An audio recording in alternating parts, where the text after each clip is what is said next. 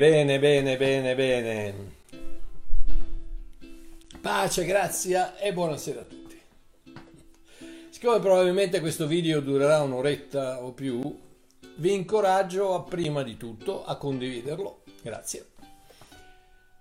Dopodiché rivederlo più volte, in quanto contiene moltissime informazioni che potrebbero venire dimenticate, ignorate o sfuggire alla vostra attenzione se non riviste e riconsiderate con calma.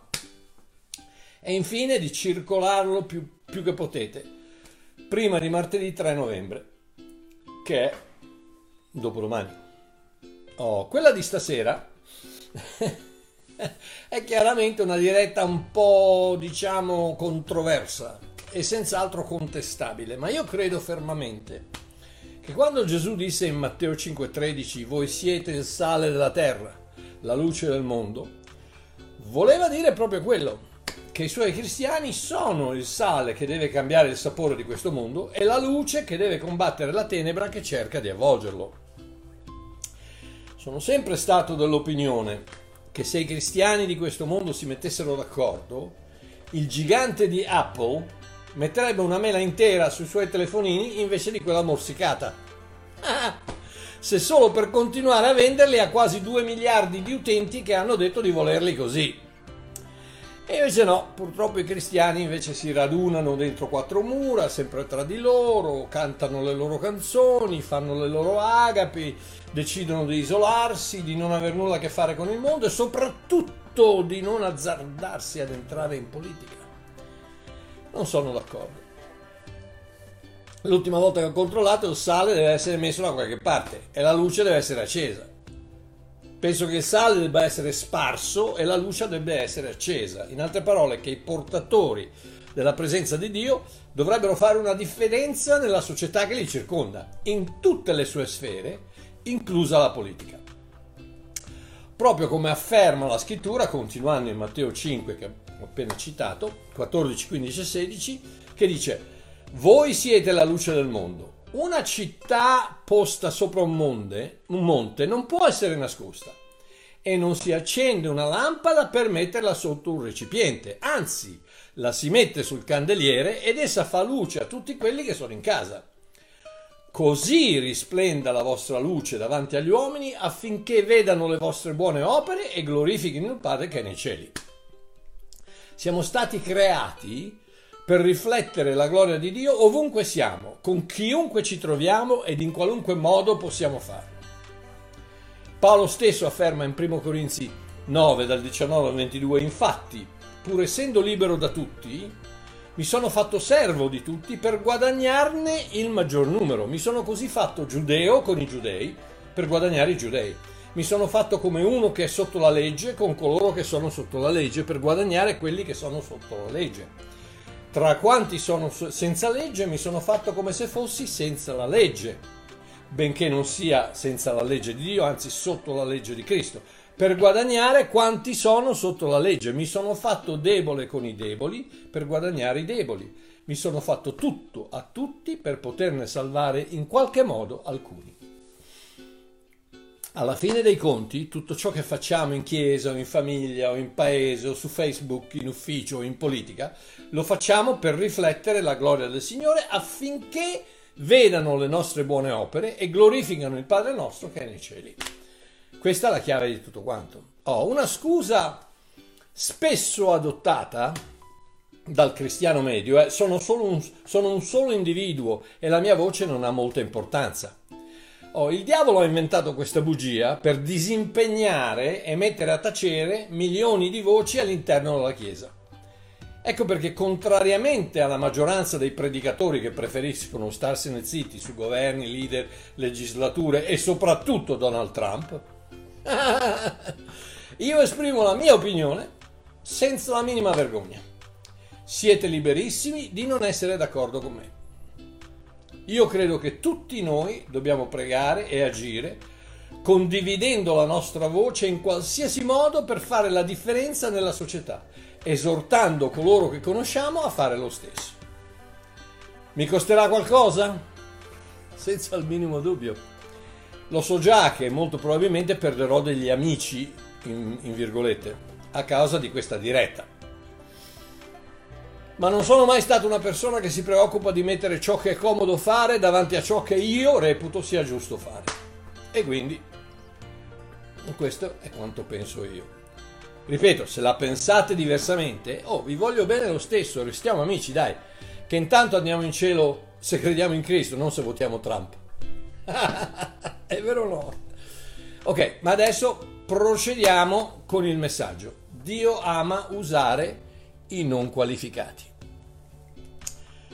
Come probabilmente sapete, quello che dirò stasera è direttamente legato alle elezioni americane di questo martedì, dopodomani, dove prego io che Donald Trump possa rinnovare il suo mandato di presidente per altri quattro anni.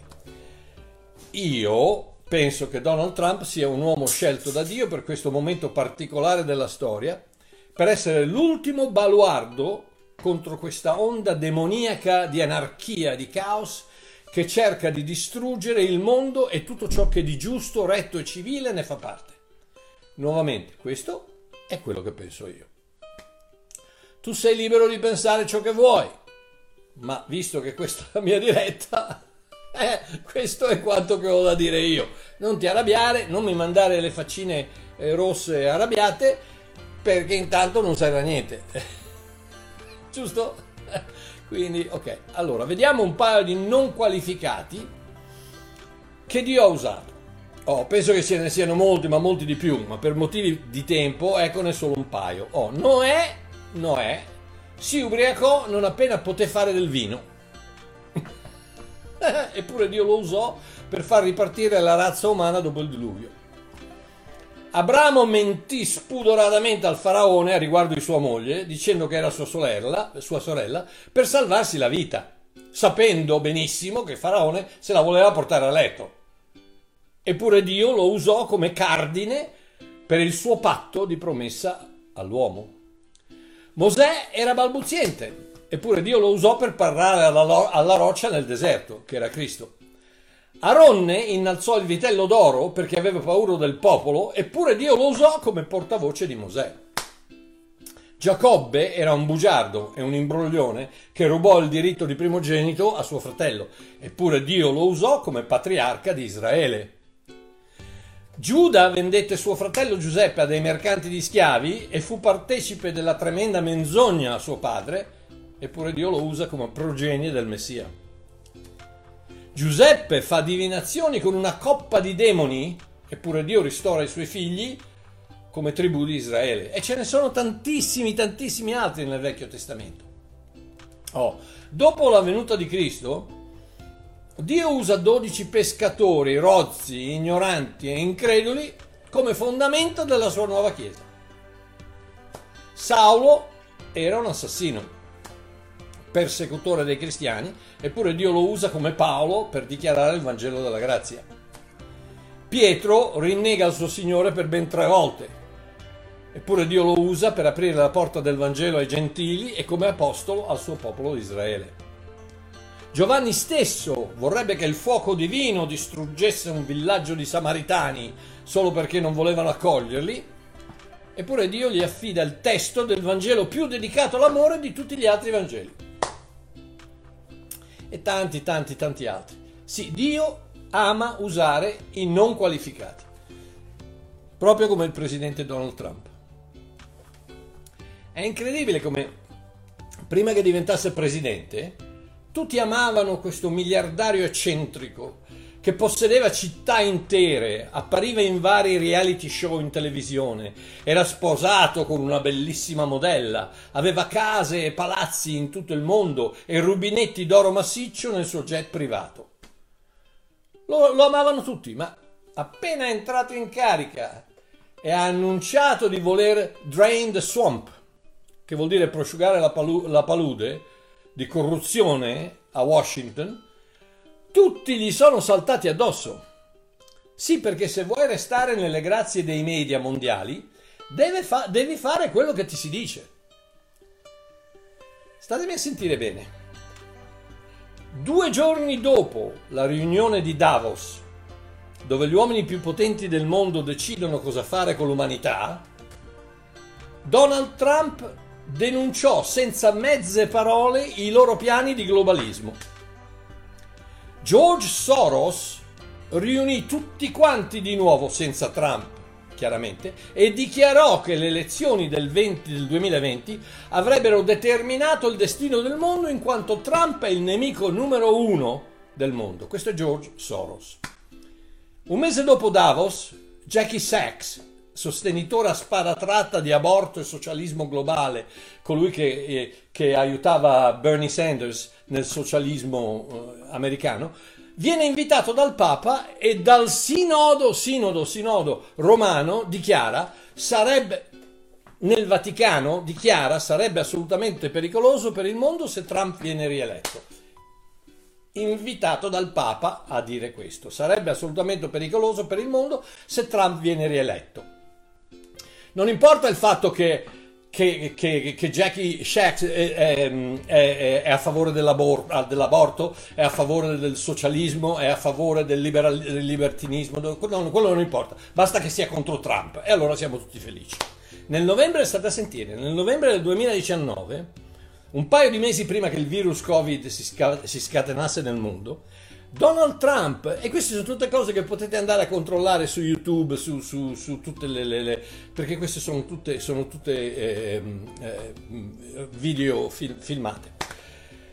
Nel novembre del 2019, un paio di mesi prima che il virus Covid si scatenasse nel mondo, Donald Trump disse alle Nazioni Unite che i leader saggi mettono sempre al primo posto il bene della loro terra e la salute della loro nazione è che il futuro del mondo non appartiene ai globalisti ma ai patrioti, dichiarando chiaramente in quel momento guerra in questo modo a tutti i Soros, Bill Gates e globalità di questo mondo. Novembre 2019, non pensate strano il fatto che pochi mesi dopo che Donald Trump che con la sua politica aveva risollevato l'economia americana mettendo gli Stati Uniti al primo posto del mondo mm, enormemente. Non pensate strano che pochi mesi dopo questa sua dichiarazione di guerra ai globalisti e alla Cina, il Covid-19 ha messo l'economia americana in ginocchio? Strano, eh? Ma ti sei mai chiesto perché queste persone odiano Trump così intensamente? Per, per quale motivo? Odi- queste persone odiano Trump così intensamente? Perché odiano il Dio che Trump ama. Perché vogliono l'aborto e l'eutanasia che lui odia. Perché odiano la famiglia. Perché odiano il cristianesimo e tutto ciò che è morale. Perché odiano l'idea del patriottismo, soprattutto quello americano. Perché se non riescono a togliere Trump di mezzo non potranno vaccinare il mondo come vogliono fare. E adesso state a sentire perché per poter rivelare il figlio della perdizione, state a sentire, nessuno vi inganni, questo è, è, è, questo è 2 Tessalonicesi, nessuno vi inganni in alcuna maniera perché quel giorno non verrà se prima non sia venuta l'apostasia e prima che sia manifestato l'uomo del peccato, il figlio della perdizione, l'avversario, colui che si innalza sopra tutto ciò che è chiamato Dio, oggetto di adorazione, tanto da porsi a sedere nel tempio di Dio come Dio, mettendo in mostra se stesso e proclamando di essere Dio. Vi, questo è Paolo che dice ai Tessalonicesi, non vi ricordate che quando ero ancora tra voi vi dicevo queste cose? E ora sapete ciò che lo ritiene, ciò che, ciò, ciò che lo trattiene, ciò che lo ritiene, affinché sia manifestato il suo tempo. Il ministero dell'empietà, adesso state a sentire, il ministero dell'empietà, questa parola nel greco originale è la parola anomia, a è sempre negativo, il negativo, e nomos è legge. Anomia vuol dire il negativo della legge, vuol dire anarchia, ingovernabilità, disordine, caos. Vi sembra che stia succedendo qualcosa del genere di questi tempi? Vi sembra che ci sia da qualche parte in giro per il mondo un po' di anarchia, un po' di ingovernabilità, un po' di disordine, un po' di caos? Questo è il, figlio, il mistero dell'anomia, il mistero del, della, dell'empietà, del, dell'opposto della legge. Quindi Paolo dice il mistero dell'empietà è infatti è già all'opera, ancora già a quei tempi, aspettando soltanto che chi lo ritiene al presente sia tolto di mezzo. Già dai tempi di Paolo, questo spirito demoniaco era all'opera per, per portare anarchia, ingovernabilità, disordine e caos, per distruggere la presenza di Dio nei cristiani, per facilitare la venuta del suo uomo, l'anticristo. Guardate bene, tutto oggi è rivolto contro il vero cristianesimo. Notate bene il vero cristianesimo, non il cristianesimo che invita a, a, a, a parlare dal, dal, sinodo, del, sinodo eh, del, del, Vaticano a, parlare contro, contro il presidente degli Stati Uniti. Non quello il vero cristianesimo è odiato dai vari Soros, Bill Gates, eh, Bernie Sanders, Joe Biden, eh, è odiato da tutti i globalisti, Hillary Clinton, Bill Clinton, Barack Obama, tutti i globalisti odiano il vero, il vero cristianesimo. Ma grazie a Dio che Donald Trump è ancora intorno. E il fatto è che se non fai quello che ti dicono, i media e questi globalisti tagliano le gambe ma grazie a Dio che Donald Trump di gambe ne ha ancora due. E belle salde. E che ha resistito a questo assalto mondiale e mortale degli anticristi della politica corrotta e dei media venduti. Ok. Queste sono alcune accuse fatte a Donald Trump dall'inizio del suo mandato. Ok? non che ha rovinato la nazione, che... no, no, queste sono le accuse, le accuse, le accusone che fanno a Donald Trump. Ok? L'accusa più pesante, forse, fatta a Donald Trump è probabilmente quella di essere un donaiolo. Cosa che i ministri italiani assolutamente, non ci, ma, non, ma non ci pensiamo neanche. Ok, vorrei parlarvi del re Salomone. Stiamo parlando del fatto che Dio ama usare i non qualificati, ok? Quindi Donald Trump è un donaiolo? Ok, vorrei parlarvi del re Salomone. Definito dal nostro Signore come un uomo estremamente saggio in Matteo 12,42, la scrittura ci dice in Prima Re 11, 2 e 3 che Salomone si unì a tali donne per amore. Si unì, è una parola gentile per dire ok? Si unì a tali donne per amore. Egli ebbe stata a sentire 700 principesse per mogli e 300 concubine e le sue mogli gli pervertirono il cuore. Un pochino più di dono, mi sembra, no? Eppure Dio diede a Salomone ricchezza e sapienza per regnare sul suo popolo. Usò il re Salomone per riportare la pace in Israele e lo spinse a costruire il suo tempio, a parte moltissimi altri incarichi che Dio assegnò a Salomone per il bene del suo popolo. Statemi a sentire, non sto giustificando il libertinaggio di Salomone, sto solo dicendo che Dio lo ha usato anche con le sue 300 mogli, 700 concubine e 1000 suocere. Ta-da! Un'altra accusa fatta a Donald Trump è che è un bugiardo. Lasciatemi parlare del re Davide. Il re Davide, prima Samuele capitolo 20, Davide cerca di sfuggire all'ira del re Saulo, padre di Jonathan, e chiede al suo amico di mentire dicendo Davide, rispo- dicendo, Davide rispose a Jonathan, ecco domani è la luna nuova e io dovrei sedere a tavola con il re, ma tu lasciami andare e io mi nasconderò per la campagna fino alla sera del terzo giorno. Se tuo padre nota la mia assenza, tu menti e digli Davide mi ha pregato con insistenza di poter fare una scappata fino a Betlemme, sua città, perché vi si celebra il sacrificio annuale per tutta la sua famiglia. Menzogna, re Davide. Prima Samuele 21, 1-3. Davide mente spudoratamente al sacerdote Ahimelech, dicendo il re mi ha comandato una certa cosa e mi ha detto nessuno sappia niente della cosa per la quale ti mando e di ciò che ti ho comandato. I miei uomini invece li ho indirizzati nel tal luogo. Davide mente, non ci sono né uomini né alcuna missione segreta. Menzogna totale.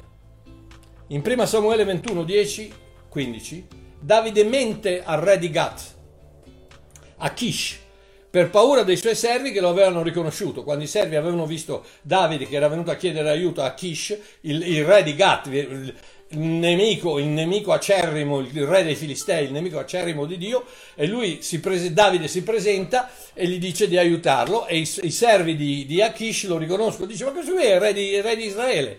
Così, eh, così, cambiò il suo modo di agire davanti a loro e nelle loro mani si fingeva pazzo, tracciava sgorbi sui battenti delle porte e lasciava scorrere la saliva sulla barba. inganno, menzogna e potrei andare avanti per ore. Basta sapere che Davide, l'amato da Dio, ha commesso adulterio con Bathsheba, ha ripetutamente mentito a suo marito, ha mentito a Joab, il suo generale, e ha fatto uccidere Uriah, il suo fedele seguace. Eppure Dio ha usato Davide per stabilire il regno di Israele. Nuovamente, non giustifico assolutamente la menzogna. Sto solo dicendo che Dio usa anche i bugiardi.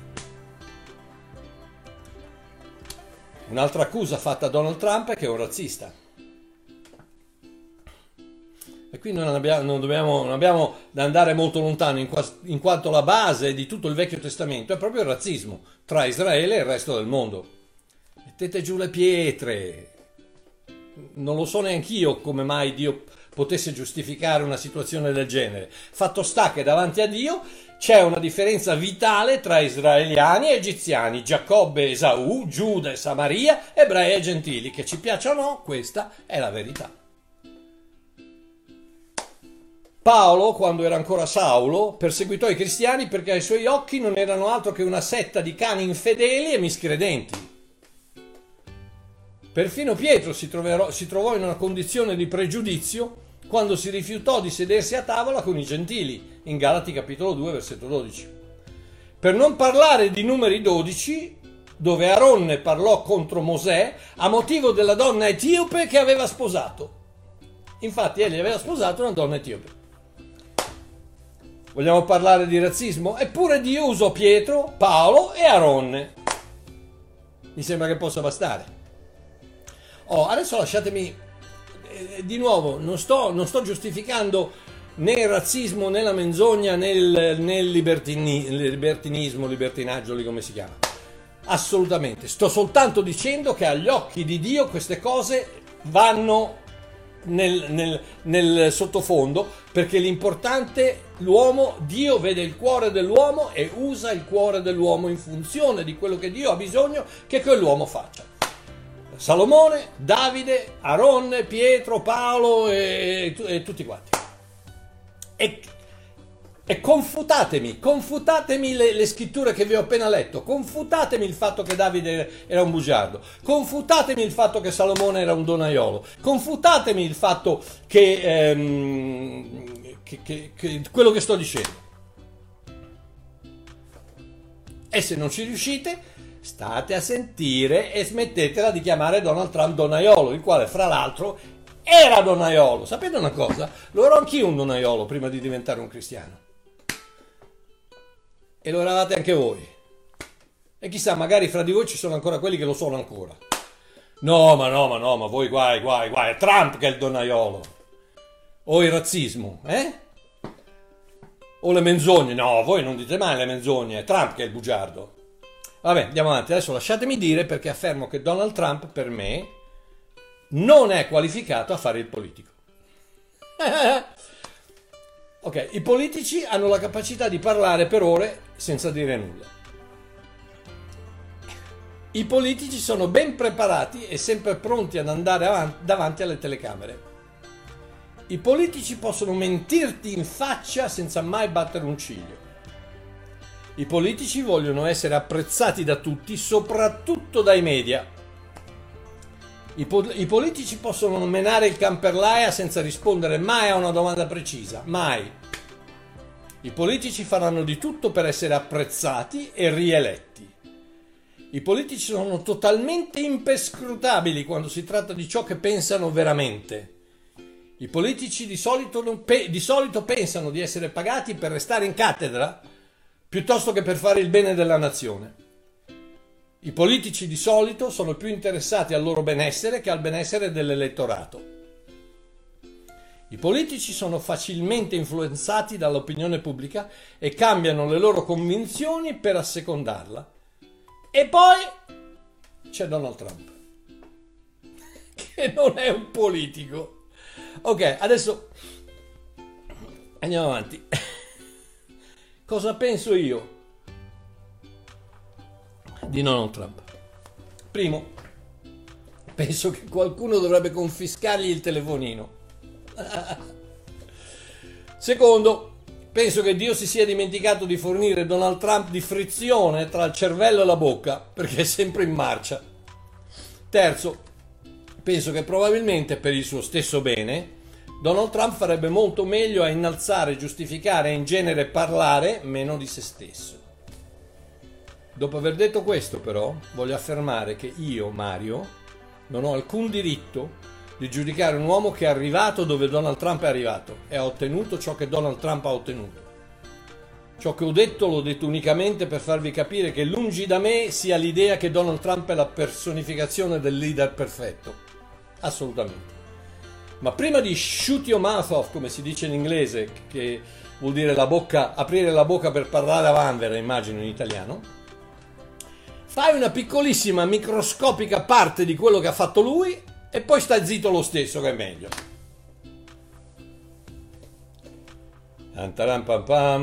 Comunque, ripeto, questo è unicamente il mio punto di vista. Ho solo un paio di osservazioni in più per sottolineare il fatto che io credo che Donald Trump sia stato scelto da Dio.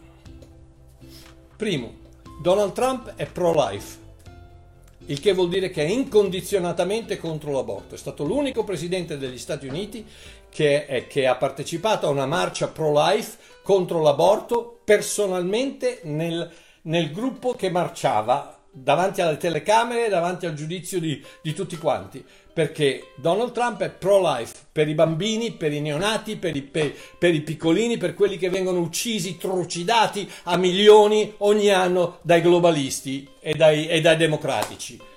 I quali, I quali, eh, usano le tasse degli americani per poter finanziare le varie cliniche di controllo di nascita, no, le varie cliniche di, abor- di aborto Ok, andiamo avanti. Secondo, Donald Trump è pro-Israele e lo ha provato, spostando l'ambasciata USA a Gerusalemme, riconoscendo la sua sovranità e affiancandosi ripetutamente contro il resto delle Nazioni Unite al popolo di Dio, contro il resto del mondo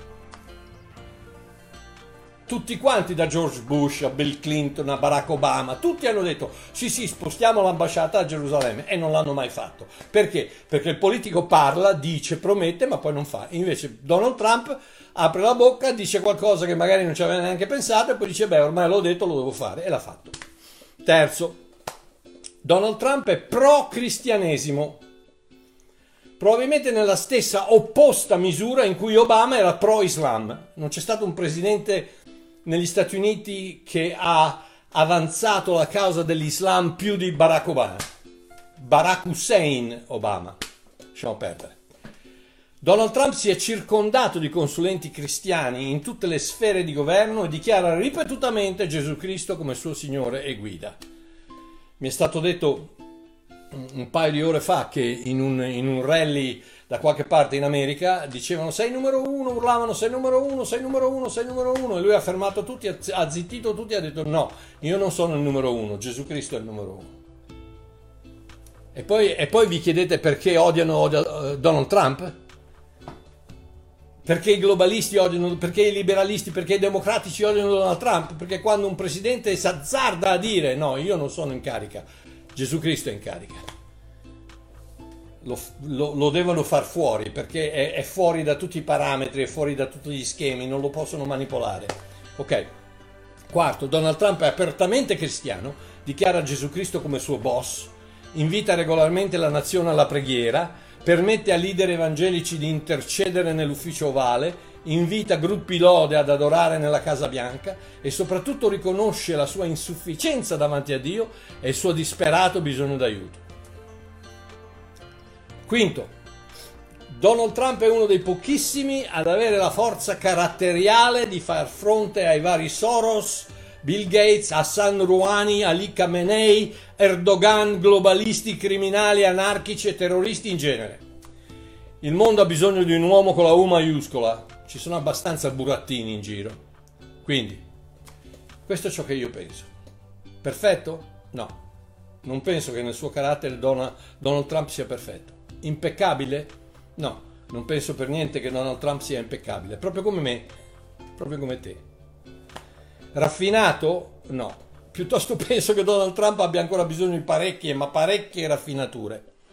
Santificato? No, penso che la condotta, nota bene la condotta di Donald Trump, abbia ancora bisogno di santificazione. Qualificato? Dall'uomo? No. Da Dio? Sì. Penso proprio di sì. Dio ama usare i Noè, i Mosè, i Salomone, i Davide, i Pietro, i Paolo, gli Aaron e i Donald di questo mondo. Ama usarli perché nonostante tutto sono i soli che sono disposti a dargli retta a costo della loro vita, a costo della loro reputazione e fare del loro meglio per ubbidirlo. Bene. Come ho detto ripetutamente, questo è ciò che penso io. Non so cosa darei per avere un Donald Trump in Sudafrica. Non so cosa darei per avere un Donald Trump in Sudafrica. Abbiamo una manica. Vabbè, lasciamo perdere. Ok, andiamo avanti. Se ancora non la pensate come me, restiamo amici, dai, che intanto l'unica cosa che conta è Gesù. Solo Gesù, 100% Gesù, e su quello spero siamo tutti d'accordo. State attenti perché poi quando andiamo in paradiso magari Dio vi mette come vicini di casa a me. e quindi rimaniamo amici, no? Che non si sa mai. Ok, tutte le elezioni sono dure e ci sono ragioni molto legittime per votare a favore o contro un determinato candidato. Purtroppo né Billy Graham né Madre Teresa si candidano alle elezioni. Questo ci lascia con la responsabilità di fare del nostro meglio con ciò che abbiamo Dico questo solo perché ci sono così tanti che trascinano il passato del presidente Trump nelle elezioni. In realtà credo, come ho già detto più volte, che sia l'unico, Donald Trump sia l'unico che non è di proprietà di nessuna delle due parti ed è pienamente capace, attraverso il coraggio e l'audacia, di realizzare i cambiamenti necessari all'America e al mondo. Quindi, questo è quello che credo io. Io credo che in questo momento Donald Trump sia l'ultimo baluardo. Se cade lui, statemi a sentire, se cade lui, questo mondo va a finire nella totale anarchia, ingovernabilità, caos, totale mancanza di, di legge, totale mancanza di, di, di responsabilità governativa. Eh, probabilmente la Cina incomincerà a, a entrare in, varie, in, tutti i vari governi, non che non, non lo stia già facendo ehm, il, il, il liberalismo, il peccato esploderà in tutto il mondo, che già ragazzi siamo, siamo, siamo a dei livelli paurosi di, di, di, di, libertinaggio in giro per il mondo. Mm, Pierino si sposa con Carletto, eh, Maria si sposa con Giuseppina e poi siccome non possono avere figli li adottano, poi magari cose, cose, cose da pazzi, ragazzi, cose, cose, cose da pazzi. Cose che sono state tutte passate dalle varie amministrazioni precedenti a Donald Trump, il quale oggi viene crocifisso perché ha messo come giudice nella, nella Suprema Corte eh, americana, ha messo una credente cristiana. E non si può mettere una credente cristiana perché magari, cosa, magari sarebbe anche capace di, di, di, rivoltare Roe vs. Wade, che è il, il, famoso decreto che ha creato l'aborto legale in America, e che non sia mai che non possiamo uccidere i bambini. Questo è Donald Trump, ecco perché lo odiano, ecco perché lo vorrebbero crocifiggere.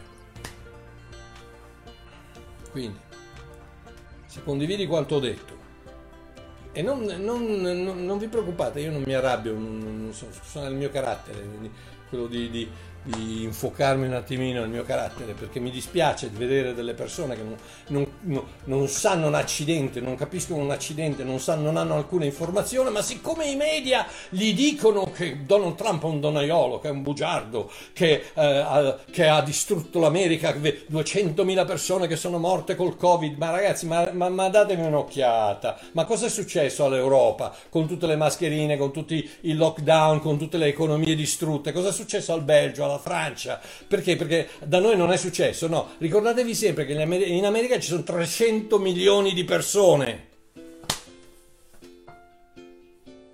E sono un attimino di più, quindi guardate, a, guarda, guardate le proporzioni, guardate le cose, non, non dei 200 milioni, Donald Trump ha ucciso 200 milioni di americani, ma facitemi un piacere.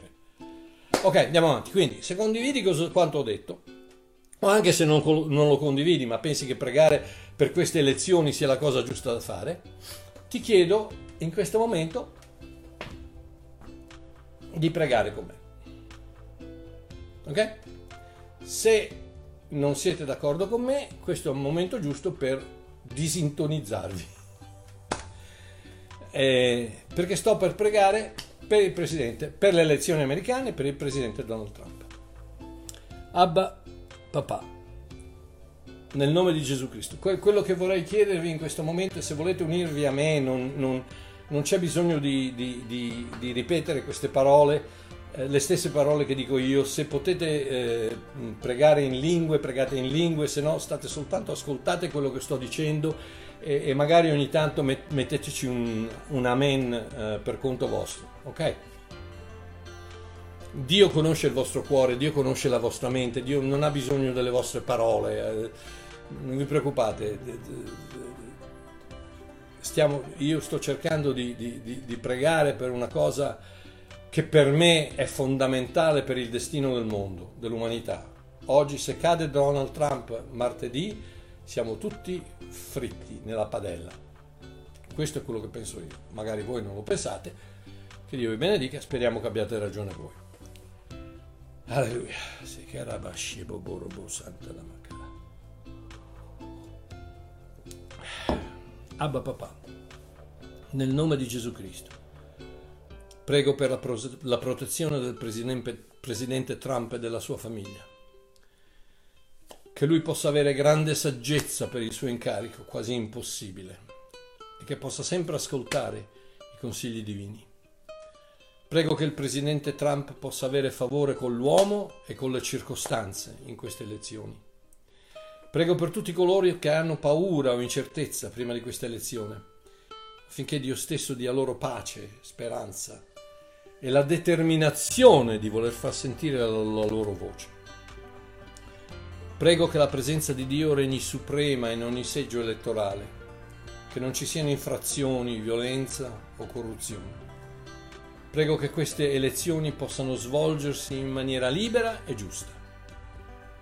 Prego che i piani del nemico di uccidere, rubare e distruggere vengano contrastati da legioni e legioni di angeli, autorizzati e potenziati dalle preghiere dei santi e dalla volontà di Dio. Prego per la protezione di ogni cittadino americano, bianco, nero, latino, asiatico, uomo o donna, dalla violenza che il diavolo vuole scatenare negli Stati Uniti. E infine prego che la tua volontà sia fatta, Abba Papà, in queste elezioni vitali per il benessere e il futuro del mondo. Nel nome del Signore Gesù Cristo prego. Amen. E così sia. Primo Timoteo 2, dall'1 al 7, versione l'annuncio. Paolo dice al suo figlioccio Timoteo, prega, chiedi, ringrazia, intercedi.